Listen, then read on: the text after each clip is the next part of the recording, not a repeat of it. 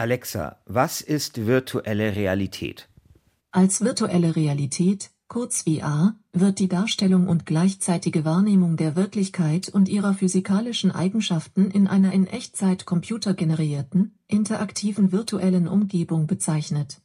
Alles klar. Den ganzen Tag beantworte ich Fragen. Ich spiele Musik. Ich knipse das Licht an und aus. Lese Sportergebnisse vor. Wie soll's mir da gehen? Ich liebe es. Okay, gut zu wissen, liebe Alexa. Ja, das war meine Konversation heute mit Alexa in der Früh zum Thema virtuelle Realität. Ich hoffe, lieber Christian, dass wir dem Publikum vielleicht etwas verständlicher nahebringen können, was virtuelle Realität ist, denn das ist genau unser Thema heute und ich habe mir natürlich Gedanken gemacht darüber, wie kommt man in dieses Thema rein. Und dann habe ich mir gedacht, okay, vielleicht nehmen wir was, was vielleicht viele Leute kennen, hoffe ich zumindest, nämlich den Film Matrix. Matrix kennst du ja bestimmt, das soll es jetzt einen vierten Teil geben. Ich weiß nicht, ob du das schon wusstest. Ja. Hast du Matrix gesehen? Natürlich. Ja, also Matrix, dieser, da darf man es glaube ich wirklich sagen, Kultfilm aus den 90er Jahren. Und da gibt es im zweiten Teil, der nicht glaube ich so gut ist, dieser Reihe, gibt es eine Steak-Szene. Kennst du diese eine Steak-Szene? Ja, die Schlüsselszene eigentlich. Genau, es ist eine Schlüsselszene, nämlich es ist so. Der Bösewicht sitzt in einem mondänen Restaurant und ihm gegenüber sitzt, glaube ich, einer von diesen Guten. Und Matrix spielt ja in einer Szenerie quasi, wo alle Leute in der Matrix sitzen, nämlich quasi in einer virtuellen Realität. Und dann fragt er diesen Bösewicht, du sag mal, du weißt doch, dass dieses Steak wahrscheinlich virtuell ist und gar nicht real. Und dann sagt dieser Bösewicht so, es ist mir total egal. Wenn das Steak schmeckt, dann schmeckt es. Und es ist mir völlig egal, ob das Steak dann real ist oder virtuell. Und jetzt wäre meine Frage an dich, lieber Christian, zu diesem Auftakt zu dieser Sendung über virtuelle Realität. Hat er recht? Wäre es dir egal, ob das Steak virtuell ist oder real, wenn es doch genauso schmeckt wie ein echtes Steak? Das ist schon einmal der wesentliche Unterschied zwischen mir und dem Bösewicht. Ähm, ich würde das virtuelle Steak nie dem echten vorziehen, so schön es auch aussehen mag. Ja, also mal die Frage wäre natürlich, ob das die Rinder dann genauso sehen. Andererseits wird es vielleicht auch äh, dein Körper auch äh, anders sehen. Also wie auch immer, wir sehen schon, Virtual Reality wirft allerlei Fragen auf und ja nicht nur Virtual Reality, weil wir haben es in diesem ganzen Bereich mit einer ja fast schon Kaskade an verschiedenen Fachwörtern und Buzzwords zu tun. Also da ist ja nicht nur Virtual Reality, sondern auch Augmented Reality und immer öfter hört man in letzter Zeit auch diesen Begriff Mixed Reality und was für alles sonst noch Realities es zurzeit gibt. Und da muss ich ehrlich sagen, nicht mal ich blick da manchmal noch durch. Aber dafür gibt es ja unseren Podcast Herzlich willkommen bei Umbruch, wo wir die Zukunft so erklären, dass alle sie verstehen. Hier reden wir über neue Technologien, wo sie herkommen, wo sie uns hinführen, über große Utopien, beunruhigende Dystopien und über die kleinen Problemchen, die sich daraus ergeben. Ich bin Christian Sachsinger. Und ich bin Christian Schiffer.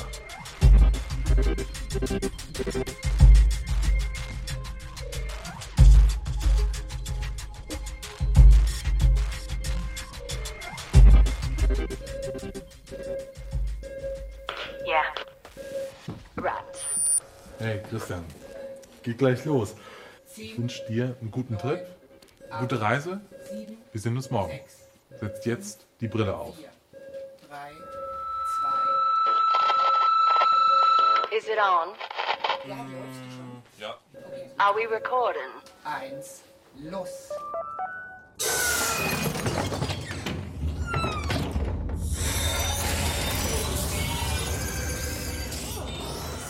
Oh, uh, you're here. Welcome to virtual reality, or VR.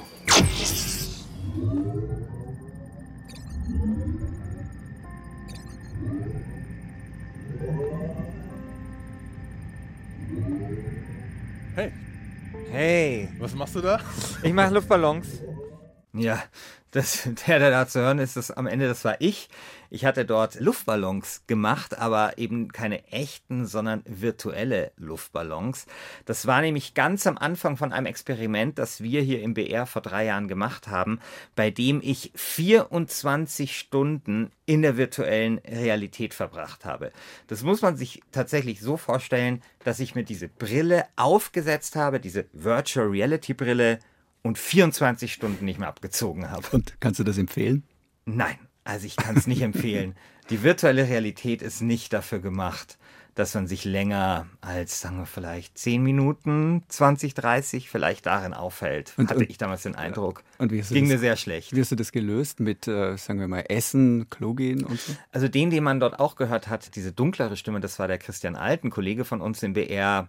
Und er hat mich dabei dir die Pfanne begleitet. hingehalten. Ja, ja, wir hatten uns das total cool überlegt. Er ist der VR-Schamane und so und ich bin der VR-Naut, wie so ein Astronaut, aber er war eigentlich wirklich so eine Art Zivi für mich, hat mich gefüttert und so weiter. Ja, also das war dieses Erlebnis, da hören wir jetzt in dem Podcast noch ein paar Szenen später auch nochmal daraus. Aber da sieht man schon auch, was ein bisschen das Problem ist der virtuellen Realität. Sie ist nämlich nur virtuell. Und jetzt ist natürlich die Frage, was ist denn das überhaupt? Also dieses virtuell. Und da kann man sich viele schlaue Gedanken darüber machen, aber es gibt eine sehr einfache und naheliegende Definition, nämlich virtuell heißt, wo vorher Hardware war, ist jetzt Software. Ganz einfach. Ich würde das ja mit einem Flugsimulator vielleicht Genau. veranschaulichen. Im Real Life, im echten Cockpit, da sind die Knöpfe, Armaturen und Hebel aus Atomen und Molekülen, aus Kunststoff und Eisen. Und im Simulator ist dann alles virtuell. Das bedeutet, dass der Knopf eben mit Hilfe von Software imitiert wird. Und wenn es wirklich gut gemacht ist, dann habe ich tatsächlich das Gefühl, ich würde auf einen richtigen Knopf drücken. Genau, aber es ist eigentlich Software. Ja, es ist nicht mehr Hardware, wenn man so will. Dann hätten wir immerhin schon mal geklärt, was Virtual Reality ist, nämlich eine Realität, die mit Hilfe von Software generiert wird. Ja, ich war in diesen 24 Stunden in einer Welt aus Software. Und wenn man sich eben so eine Virtual Reality Brille überstreift, dann taucht man in eine Welt ab, die eben nicht mehr real ist, sondern nur noch simuliert. Mittlerweile gibt es sehr viele von diesen Virtual Reality Brillen auf dem Markt. Da gibt es welche, die sind ganz günstig. Also das sind dann eigentlich auch fast keine Virtual Reality Brillen mehr, sondern es sind eigentlich mehr so Gestelle, in die man dann sein Handy hineinhängen kann.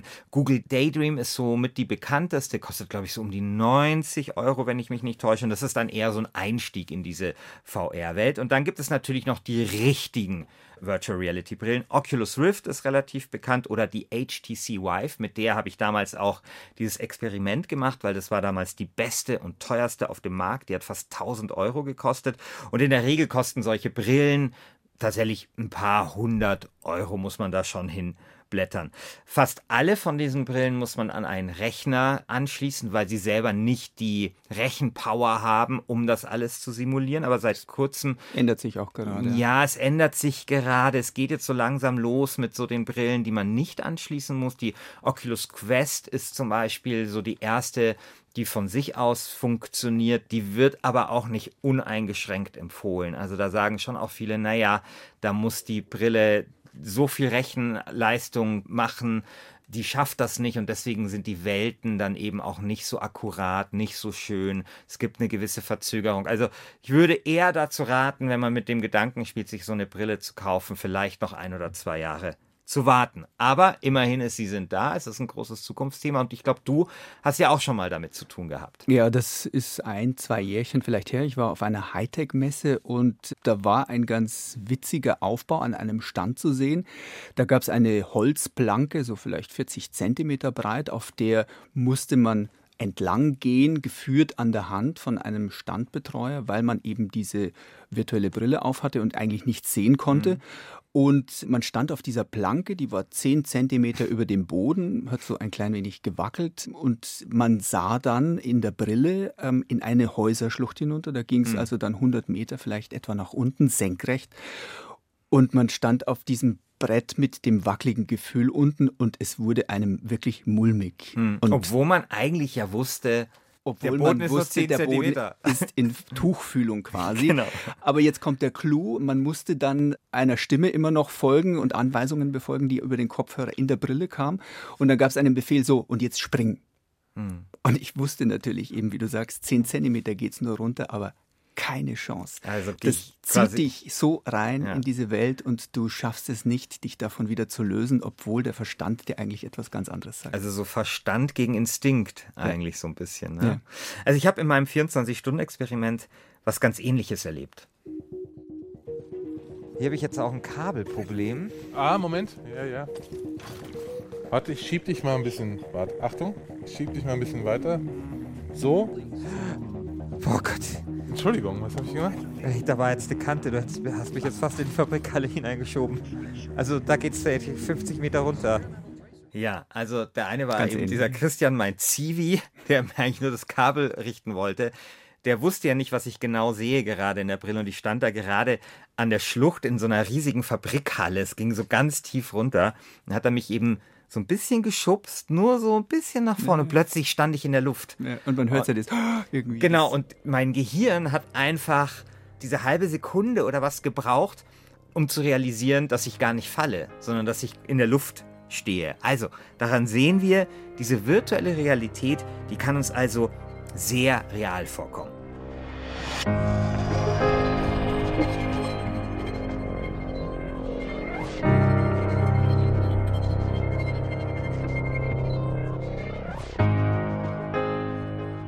Jetzt kommen wir in unserer kleinen Lehrstunde heute zu diesem zweiten großen Buzzword, nämlich Augmented Reality. Was ist das denn?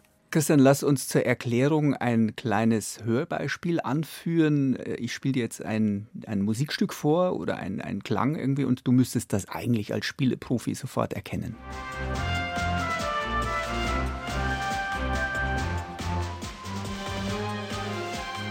Ja, erkenne ich. Zwar nicht, weil ich Spieleprofi bin, sondern eher deswegen, weil ich kleine Neffen und Nichten habe, die das halt spielen. Also, das ist eindeutig Pokémon Go. Ja, Pokémon Go.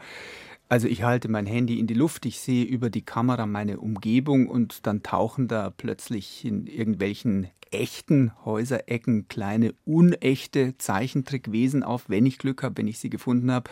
Also die echte Realität wird von unechter überlagert und ergänzt. Ähm, Das ist jetzt Augmented Reality, oder? Genau, also würde ich schon sagen, oder sagen zumindest viele, also die reale Welt, ja, unsere Städte, wie wir sie sehen, unsere Straßen, unsere Häuser, auch unsere Wohnungen, ja, die werden ergänzt durch virtuelle Elemente, nämlich diese kleinen Pokémons, die man dann jagen kann. Ich glaube, die muss man abschießen oder fangen oder was auch immer. Wobei, deshalb habe ich ein bisschen gezögert, die Puristen gerne verneinen, dass Ja. Pokémon Go schon äh, wirklich Augmented Reality ist. Da wird es auch ein bisschen haarspalterisch, glaube ich. Ja, genau. Aber wir sind ja nicht der Haarspalter-Podcast. Nein. Das ist dann das nächste Podcast-Projekt, das wir hier bei W5 machen. Aber heute sind wir noch, heute sind wir noch bei Umbruch und diskutieren über Digitalthemen. Christian, du kommst ja viel herum äh, bei großen Unternehmen und du warst ja auch mal bei Microsoft und hast dir Augmented Reality erklären lassen. Microsoft stellt ja solche Brillen her, solche Augmented Reality Brillen. Die Brille, die sie haben, ist eben diese HoloLens. Was ist denn bei der dann konkret anders als bei dieser Maulwurfbrille, die ich anhatte in meinem 24-Stunden-Experiment? Ja, eben schon einmal, äh, dass du dann kein Maulwurf mehr bist, sondern dein Sichtfeld ganz normal erst einmal wahrnehmen kannst. Äh, Und das wird dann ergänzt durch ja, Teile, die da eben eingeblendet werden in die Brille. Zum Beispiel, Christian, stell dir vor, in deiner Wohnung willst du äh, vielleicht etwas neu einrichten. Du überlegst dir, dass die zehn Spielekonsolen und der riesen Flat-Bildschirm doch nicht ausreichen. Du stellst dir ein Sofa dazu, Okay. ähm, kannst dir aber noch nicht ganz vorstellen, ob das auch wirklich reinpasst. Ein Plüschsofa neben den Ja. Spielekonsolen. Deshalb setzt du dir so eine Augmented Reality Brille auf. Dort wird in dein reales Wohnzimmer dann dieses Plüschsofa eingeblendet und du kannst dir doch ganz gut dann ein Bild machen. Das ist sehr praktisch, denn ich wohne im fünften Stock und wenn man sich etwas kauft, das mir dann nicht gefällt, dann ist es immer ein riesiger Aufwand. Siehst du? Microsoft bezeichnet diese HoloLens ja auch als Mixed Reality Brille. Und da muss ich sagen, da bin ich sogar als jemand, der sich damit beschäftigt, dann immer ein bisschen ratlos geworden. Was wird denn gemeint mit Mixed Reality? Wir hatten jetzt schon Virtual Reality, okay, ist klar. Augmented Reality ist die erweiterte Realität mit virtuellen Mitteln. Aber was ist denn dann Mixed Reality? Ja, es ist, wie du vorher schon gesagt hast, da werden einem viele Begriffe um die Ohren gehauen und Mixed Reality wird manchmal gesehen als Überbegriff für alle gemischten Realitäten, also sowohl Virtual Reality als auch Augmented Reality, also alles, wo sich sozusagen die virtuelle und die echte Realität irgendwo miteinander vermischen. Ja, aber das, genau, das habe ich ja nämlich nie verstanden, weil Virtual Reality, da vermischt sich ja erstmal nichts, weil das ist ja einfach nur virtuelle Realität. Da ist ja keine reale Realität dabei. Und diese Vermischung von Virtual Reality und normaler Realität ist Augmented Reality. Deswegen habe ich nie verstanden, woher dieser Begriff kommt, Mixed Reality. Kannst du mir das erklären? Ja, also Microsoft würde die Mixed Reality vielleicht noch etwas anders definieren, nämlich dass die virtuelle und die reale Welt miteinander interagieren Ah, können. okay. Also klar, bei, bei Augmented Reality ist die quasi einfach da irgendwo, die virtuelle Realität in Ja. der realen. Und hier geht es quasi darum, dass die beiden Welten miteinander interagieren. Wie habe ich mir das vorzustellen? Ja, bleiben wir noch vielleicht einmal bei deinem Wohnzimmer. Vielleicht hast du inzwischen schon sogar einen Tisch drin stehen. Ähm, dieser Tisch wird äh, von der Microsoft HoloLens in dem Fall gescannt und zwar nicht nur einfach irgendwie wie auf dem Papier, sondern 3D. Also Ah, die okay. Brille erkennt Räumlich räumlich, ja. wie der Tisch im Raum steht. Nun stell dir vor, du äh, bekommst in deiner Brille ähm, eine Vase eingeblendet Mhm. und stellst diese virtuelle Vase auf deinen echten Tisch und dann versuchst du den Tisch einmal anzuheben, den echten Ja. Ähm, nun erkennt die Brille, dass irgendwas mit den Winkeln und mit den Fluchtpunkten nicht mehr ganz stimmt und rechnet das um und merkt, aha, also die virtuelle Vase kann jetzt eigentlich nicht mehr auf dem Tisch stehen und siehe da, die Vase fällt. Also das wäre zum Beispiel, ja, jetzt habe ich es verstanden. das wäre zum Beispiel eine Art dieser Interaktion. ja, gut, dass es nur eine virtuelle Vase ist. Ja. Sieht man auch sehr praktisch, aber okay. Und okay. außerdem wirst du auch von der Brille mit deinem ganzen Körper erfasst. Das Mhm. heißt, äh, die Brille merkt auch, wo du dich bewegst, also über Sensoren, die dich im Raum dann eben Mhm. Ah, okay. verorten. Es wird auch im optimalen Fall festgestellt, ob du deine Hand hebst, ob du vielleicht in die Knie gehst und damit verschwimmen eben die virtuelle und die reale Realität immer mehr miteinander. Also das wäre Mixed Reality. Okay, das habe ich jetzt verstanden. Und vielleicht irgendwann, wenn dann zum Beispiel Pokémon Go wirklich Mixed Reality ist, dann reagiert das Pokémon auch auf die Umgebung, versteckt sich hinterm Stuhlbein, versteckt sich hinterm Brunnen, setzt genau. sich irgendwo drauf, erscheint nicht einfach nur irgendwo im Bild.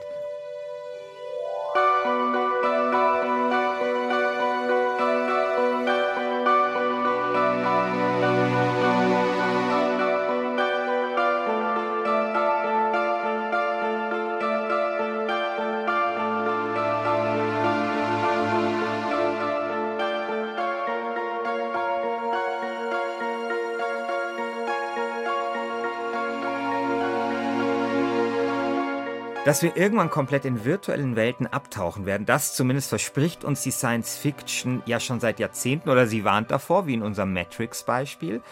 1935 schon beschreibt der Science-Fiction-Autor Stanley Weinbaum eine wundersame Brille, die dem Träger eine virtuelle Welt vorgaukelt, in der er tun und lassen kann, was er will.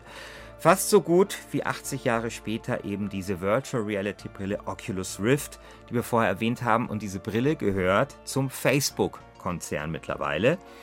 In den folgenden Jahrzehnten erscheinen Stanislav Lems Solaris, William Gibsons Neuromancer oder Ted Williams Otherland, also Meilensteine der Science-Fiction-Literatur. Habe ich viele davon gelesen, als ich so Teenager war. Und alle diese Bücher erzählen von Welten, die es aber eigentlich gar nicht gibt. Also Welten, die im Computer entstanden sind. Und in dieser Tradition steht auch der Schriftsteller Tom Hillenbrand. Also was ich glaube, was ganz sicher ist, äh, dass dieses komische Handy, was wir jetzt haben, diese kleine leuchtende rechteckige Geschichte, dass es die nicht mehr geben wird und dass wir uns auch darüber totlachen werden in 20 Jahren, dass jemand mal sowas benutzt hat. Ja, Tom Hillenbrand ist Science-Fiction-Autor, eben in dieser, steht in dieser langen Tradition, von der du gerade eben gesprochen hast. Ähm, bekannt ist er unter anderem für seinen Roman Drohnenland. Dort sind nämlich eben Datenbrillen Alltag. Nachricht an Paul Leclerc, sage ich. Text: Haben wir keine Mollys im Einsatz? Wenige Sekunden später erscheint die Antwort auf meinen Specs. Molekularscanner taugen bei dem Scheißwetter nichts. Mir entfährt ein holländischer Fluch. Ich stelle eine Sprechverbindung her. Paul, ich will die Mollys trotzdem. Der Chefforensiker gibt ein Grunzen von sich, das ich als Zustimmung interpretiere. Ich kappe die Verbindung und spule die Videoaufzeichnung meiner Specs einige Minuten zurück, bis zu dem Punkt, wo ich direkt vor der Leiche stehe und deren Schuhe mustere. Von der Straße bis zu der Leiche sind es laut den Specs 153,34 Meter. Also ein Kommissar auf der Suche nach dem Mörder in einer Zukunft, in der es viele Hilfsmittel gibt, viele technische Hilfsmittel, die wir momentan noch nicht zur Verfügung haben. Mollys äh, ist das eine, das ist jetzt für uns nicht ganz so interessant, aber die Specs und diese Specs sind Datenbrillen, die schon allerhand können, Distanzen markieren und messen, Textnachrichten verschicken, Anrufe entgegennehmen und äh, auch das gesamte Geschehen um einen herum aufzeichnen und zu einem beliebigen Zeitpunkt als Video auf die Brillengläser wieder projizieren. Mhm. Also ich kann mir anschauen, was ist die letzten fünf Minuten um mich herum passiert. Könnte praktisch sein. Ja. Könnte praktisch sein. Und diese Specs dienen auch natürlich der Kommunikation. Kommunikation übrigens ist Tom Hillenbrand fest überzeugt, wird ohnehin bald ganz anders ablaufen. In Zukunft werden Sie, glaube ich, äh, keinen klassischen Audioanruf mehr machen, sondern Ihr Gesprächspartner wird Ihnen gegenüber sitzen, so als ob er wirklich da wäre. Sie werden seine Mimik sehen können, seine Bewegungen, seine Reaktionen auf das, was Sie sagen. Und der wird optisch auch nicht zu unterscheiden sein von jemandem, der wirklich da wäre. Wenn Sie durch ihn durchlangen, dann äh, würden Sie es merken. Ich könnte mir vorstellen, dass man das dann als unhöflich empfinden wird. Tom Hillenbrand hat sich viele Gedanken gemacht über Augmented und Virtual Reality. In seinem neuesten Roman Hologrammatica geht er übrigens noch einen Schritt weiter. Dort werden ganze Städte mit einer Art virtuellen Schicht noch einmal übertüncht. Die Welt sieht zum Beispiel viel aufgeräumter aus. Häuserfassaden werden dann aber gar nicht mehr gestrichen, sondern bekommen einfach nur noch einen virtuellen Anstrich. Eingänge in den U-Bahnen leuchten hell und sauber, während sie in Wirklichkeit äh, eher verdreckt und düster sein würden. Witzigerweise braucht man in dieser Welt dann besonders teure Brillen, wenn man diese ungeschönte Realität wieder sehen möchte. Aber das ist wohl alles dann tatsächlich noch Science Fiction. Ja, Gott sei Dank. Also, Virtual Reality und Augmented Reality werden vermutlich unseren Alltag verändern, aber auch andere Bereiche. Und jetzt, Christian, jetzt mal an dich die Frage, welche Bereiche glaubst du wird Virtual Reality. Wir bleiben heute ein bisschen bei Virtual Reality. Hm. Welche Bereiche könnte das verändern, diese Technologie? Hm. Vor allem beim Lernen könnte es jo. helfen. Viele Dinge werden einfach direkter erlebbar, ohne dass man dazu allzu genau. großen Aufwand betreibt. Also irgendwie, ich kann mir vorstellen, siebte Klasse Gymnasium, Ausflug in das antike Rom. Alle Kinder ziehen sich die Virtual Reality Brille über. Keine lange Busfahrt mehr. Keine lange Busfahrt mehr, genau. Das kann ich mir gut vorstellen. Ja? Über den Flugsimulator haben wir ja schon gesprochen, aber das kann man sich äh, für VR zum Beispiel oder Virtual Reality auch beim Lernen ja. vorstellen. Nehmen wir eine Fabrik, man kann Personen eine VR-Brille aufsetzen und kann sie durch die Fabrik schon einmal führen, ihnen zeigen, wo ihr Arbeitsplatz ist, wie vielleicht auch ihr mhm. Arbeitsplatz mit den anderen Teilen der Fabrik zusammenhängt. Also ich glaube, es werden sich einfach viele Zusammenhänge besser erklären und lehren lassen. Ich finde einen Bereich tatsächlich sehr interessant, der gar nicht so oft erwähnt wird in diesem Zusammenhang Virtual Reality, nämlich die Therapie von psychischen Krankheiten. Wir hatten ja vorher gesagt, dass virtuell heißt, dass wo vorher Atome oder Metall, Holz, Menschen, Hardware hm. war, dass da jetzt Software ist. So, und welchen Vorteil hat Software? Ja? Das ist billiger ist flexibler und ist vor allem billiger. Das ist völlig richtig. Nehmen wir zum Beispiel das Beispiel Flugangst. Natürlich sehr viel einfacher, jemanden eine Brille überzuziehen, als ihn jedes Mal in ein Flugzeug zu setzen, damit er sich dieser Angst exponieren kann und dann diese Angst therapiert werden kann. Ich habe darüber mal mit Julia Diemer gesprochen. Julia Diemer arbeitet an der Fakultät für Psychologie der LMU und das hat sie mir dazu gesagt. Sie können ja mit so einem Flugsimulator oder mit einer entsprechenden VR-Software jemanden mehrfach und immer wieder zum Beispiel Start und Landung üben lassen, was meistens bei Flugphobie die gefürchteten Situationen sind. Man kann auch Turbulenzen simulieren, man kann Wetterkapriolen simulieren. Das heißt, Sie können auch ganz spezifisch die individuellen Situationen, die den Betroffenen Probleme machen, immer wieder und wieder üben. Ja, und das gilt auch für andere Angststörungen. Also bei Spinnen zum Beispiel kann man erst große Spinnen machen, dann kleinere. Ne? Das ist alles viel einfacher, als wenn das, wenn man halt echte Spinnen besorgen müsste im, im Terrarium. Und woran man jetzt zum Beispiel angefangen hat zu forschen, ist, dass man auch andere psychische Erkrankungen versucht damit zu therapieren, zum Beispiel Suchterkrankungen. Also dass man ja, also es klingt banal, aber halt zum Beispiel jemand, der alkoholsüchtig ist, diese Krankheit hat, zum Beispiel ein alkoholisches Getränk virtuell mhm. hinstellt und, und dann nicht wirklich der Gefahr aussetzt.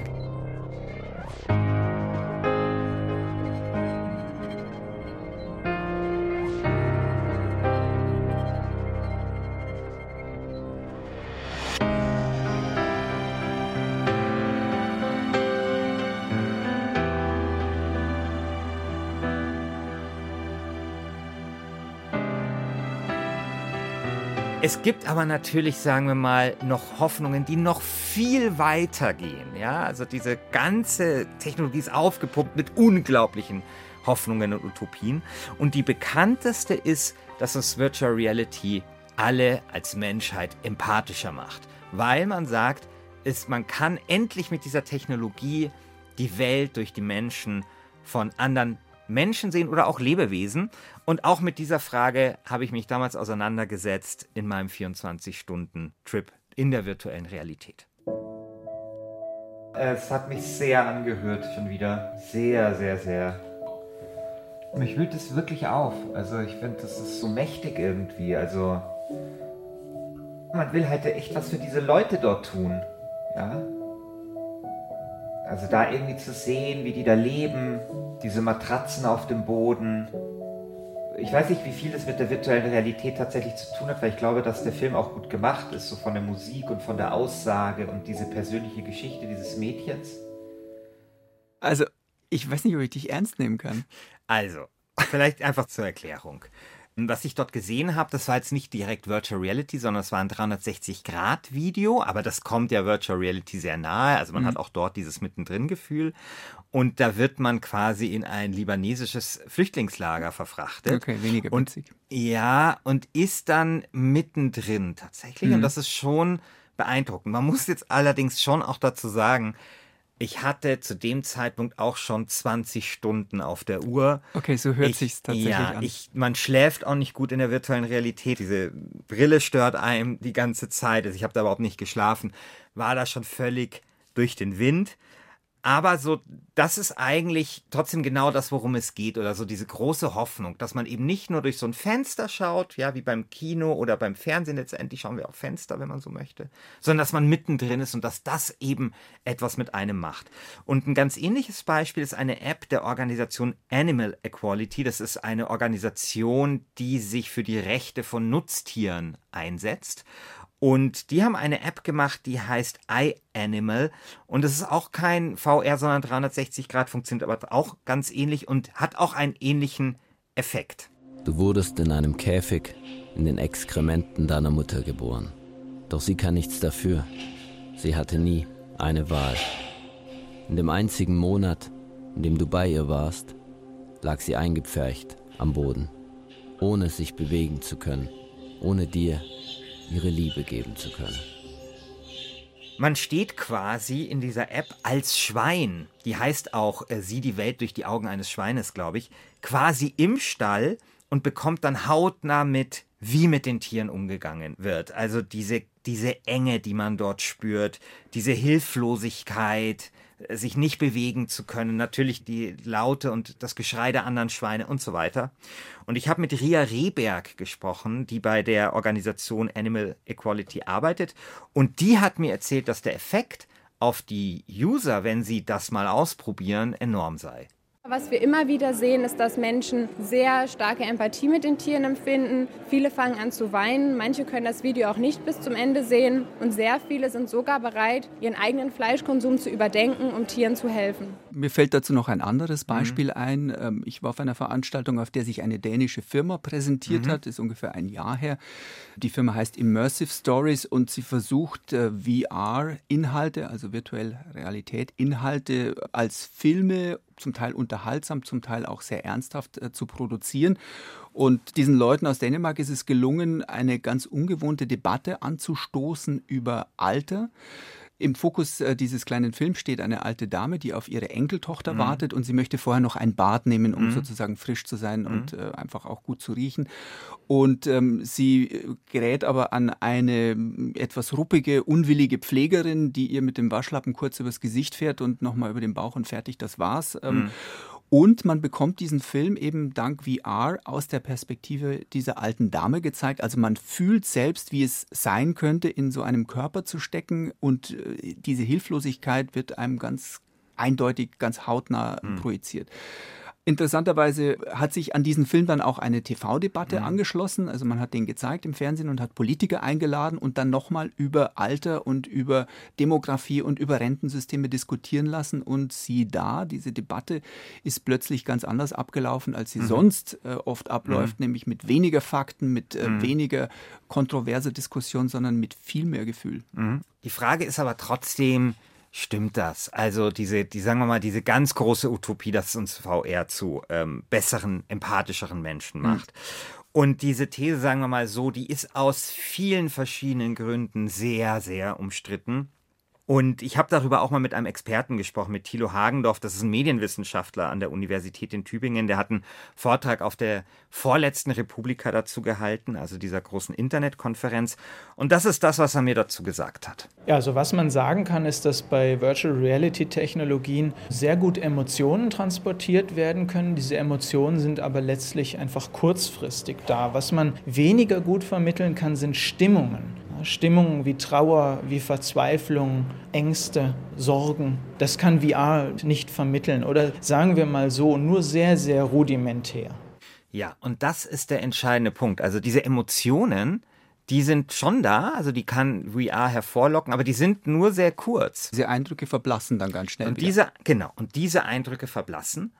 Und dann gibt es noch ein Problem, und zwar eines, wovon Kritiker sagen, dass es sogar zum Gegenteil führen könnte, dass es uns nämlich weniger empathisch macht. Und da hören wir uns jetzt mal ein Beispiel an, was damit zu tun haben könnte. All right. So now we are we are in in Puerto Rico, uh, and on a second, and you can kind of get a sense of what is. We're on a bridge here. Um, it's it's flooded. Uh, you can you can get a sense of some of the the damage here that that hurricane uh, that the hurricanes have done, and um, I mean this is one of the things that's really magical about virtual reality is you can get the feeling that you're really in a place. Den wir gehört haben, ist Mark Zuckerberg, der Chef von Facebook, dem eben auch Oculus Rift gehört, diese Firma, die Virtual Reality Brillen macht. Und ich weiß nicht mehr, wann es war, ich glaube vor ein oder zwei Jahren, da hat er sich in einer Konferenz, die hat er abgehalten in der virtuellen Realität. Also man hat nicht Mark Zuckerberg gesehen, sondern seinen, den Zeichentrick Mark Zuckerberg, also sein Avatar. Und er hat so eine tolle Idee gehalten. Zu dem Zeitpunkt gab es einen Hurricane mit, ich glaube, 3000 Tote in Puerto Rico, sich dann eben virtuell nach Puerto Rico schicken zu lassen. Und hat dann eben erzählt, wie Magic ähm, das dann ist. Also das zweite große Problem, neben dem, dass diese Eindrücke nur kurzfristig sind und man die Brille jederzeit abnehmen kann, nämlich, dass das zu so einer Art Elendstourismus auch führen kann. Mhm. Ja? Also, dass man sagt, hey, wir waren ja jetzt da. Es gab auch ein Beispiel, da hat man mal Managern eine Virtual Reality Brille aufgezogen, wo sie kurz Obdachlose sein durften, ja, so fünf Minuten. Das sind genau solche Beispiele, die vielleicht dann sogar eher, ja, das Gegenteil von Empathie erzeugen, sondern so eine Art, naja, ich war ja da, ich habe es mir ja angeschaut und jetzt gehe ich eben mein normales Leben weiter. Und vielleicht schadet es dann eher und das wäre sinnvoller, vielleicht wirklich hinzufliegen und zum Beispiel mit Obdachlosen wirklich zu sprechen oder sich mit ähm, Überlebenden ähm, oder mit, mit Menschen, die aus Puerto Rico kommen, zu unterhalten. Also deswegen Kritiker, und ich würde mich dem auch anschließen, sagen eben am Ende werden wir vielleicht sogar weniger empathisch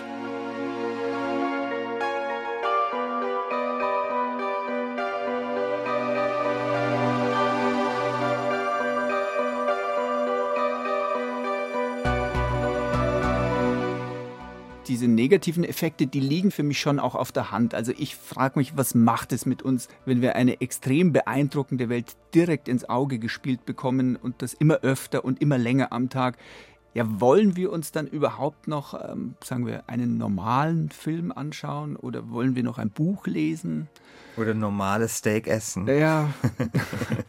also ich glaube zwar jetzt nicht, dass uns äh, Virtual Reality zu empathischeren Menschen macht, aber ich glaube auch nicht, dass diese Technologie uns jetzt insgesamt schadet. Und ich frage mich dann auch, naja, was ist dann eigentlich ein normales Buch? Was ist ein normaler Film? Ist das jetzt wirklich schlechter, wenn man das Buch zum Beispiel in der virtuellen Realität liest oder einen Film in der virtuellen Realität schaut? Ja, Weiß ich nicht lass es mich vielleicht noch ein bisschen anders formulieren. Je perfekter die Illusion ist, mhm. desto, desto weniger muss ich natürlich selber dazufügen, desto weniger muss ich mein Gehirn anstrengen, muss ich mich selbst anstrengen. Die perfekte Illusion, wie sie mir zum Beispiel VR eben vorspielt, die kostet nichts, die lullt mich ein, die lässt ja. mich in meiner Komfortecke weiter schlummern.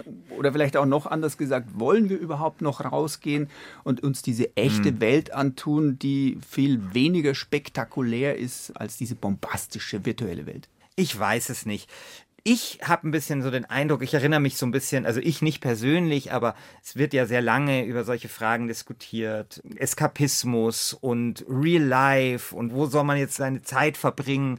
Und schon im 18. Jahrhundert gab es ja diese Diskussion über Lesesucht, ja, wo Romane aufkamen und die ganzen Frauen haben Romane gelesen, so die Leiden des jungen Werthers und diese ganzen Bücher, die heute an Gymnasien gelesen werden.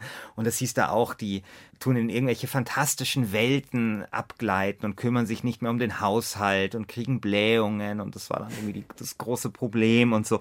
Ich ich habe da so ein bisschen Demut einfach vor der Geschichte. Christian, du hast mir am Anfang von Matrix oder Matrix erzählt, um da jetzt nochmal ah. irgendwie ah. eins nachzulegen. Ähm, ich habe tatsächlich ein bisschen Angst vor einer solchen Welt, in der wir Menschen am Tropf hängen und von Maschinen versorgt werden und gar nicht mehr raus wollen aus diesem virtuellen Leben weil wir finden, dass das echte Leben nichts mehr zu bieten hat. Also Matrix hat auch ja. diese Angst schon dargestellt. Ja, und das habe ich bei Matrix nie verstanden, Christian. Diese reale Welt bei denen, die ist ja so unlebenswert.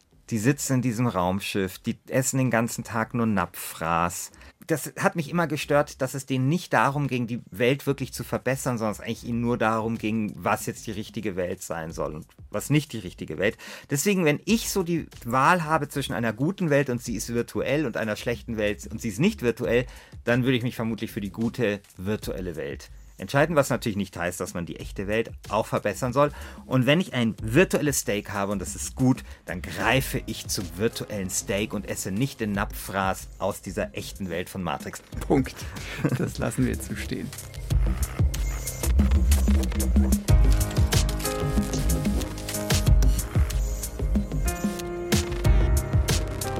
Ja, und wir freuen uns trotzdem auf Matrix 4.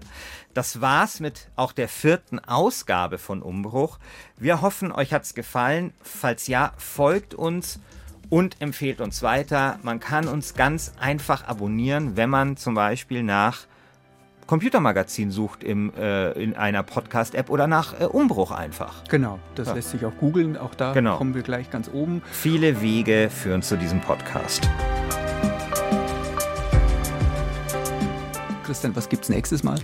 Nächstes Mal widmen wir uns der Augmented Reality. Und äh, glücklicherweise ist das ja etwas, das wir heute schon erklärt haben. Deswegen fragen wir beim nächsten Mal, wie wird diese Technologie konkret eingesetzt? Und da hast du, Christian, äh, bis zum nächsten Mal ja dann auch diese Microsoft-Brille HoloLens 2 ausprobiert und wirst uns erklären können, was die alles kann. Ja, da bin ich tatsächlich schon sehr gespannt. Die Brille kommt gerade erst im Moment nach Deutschland. Ich werde sie mir zeigen lassen. Die Präsentation gab es ja schon vor geraumer Zeit, nämlich im Februar in Barcelona und das hat mich damals tatsächlich auch schon beeindruckt. Alright, how about something that uses all 10 fingers? Well, to test that out, we built a piano. So here I can just play a chord, or I can play the keys one at a time.